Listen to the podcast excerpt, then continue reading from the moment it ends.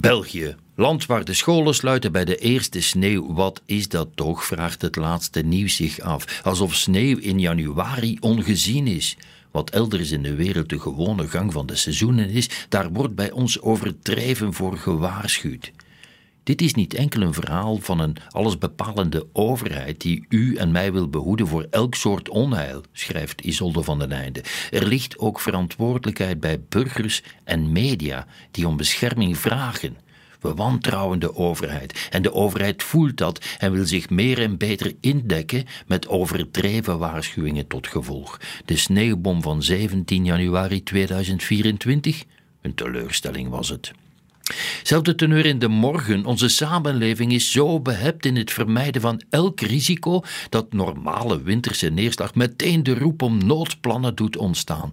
Scholen gingen warempel dicht. Kan eigenlijk niet, vindt Bart Eekhout. Digitaal onderwijs zou de absoluut uitzonderlijke noodoplossing moeten zijn. Niet het makkelijke alternatief bij het minste ongemak dat het nu dreigt te worden. Ook dat is een element in de strijd voor beter en gelijkwaardiger onderwijs.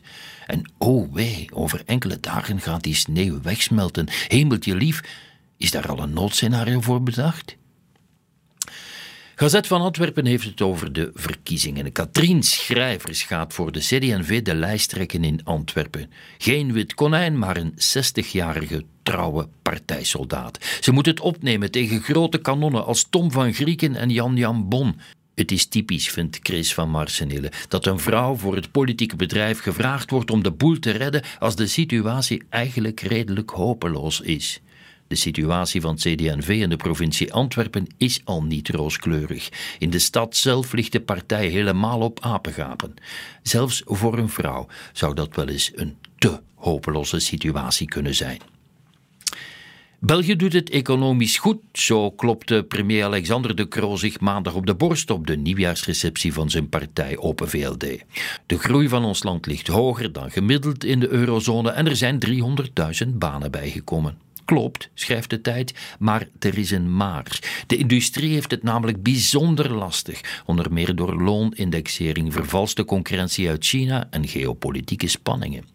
Een alarmlichtje is dat, vindt Stefan Michielsen, want de industrie is een krachtige motor voor de economie. Bovendien is sinds enige tijd duidelijk dat Europa een uitgebreidere en sterkere industrie nodig heeft om zijn strategische onafhankelijkheid en veiligheid te waarborgen. De escalatie die de Houthis met de Verenigde Staten en Europa uitlokken in de Rode Zee doet haar werk, constateert de Standaard. Ook de Europese Unie bereidt nu een missie voor om de vrije scheepvaart voor haar handelsschepen te garanderen. Een uiterst hachelijke onderneming is dat, in een geopolitiek kruidvat waar de wapens kletteren.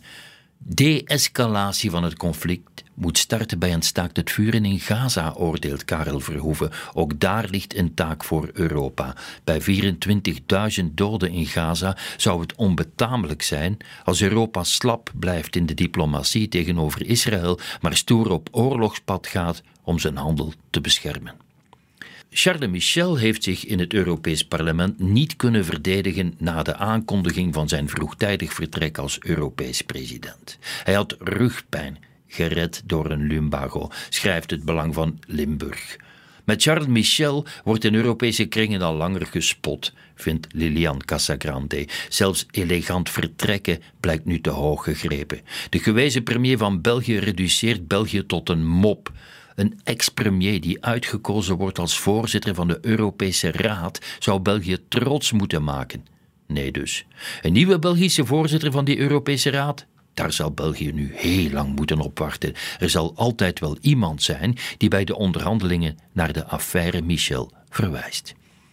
Dat was het overzicht van de krantencommentaren van deze donderdag 18 januari.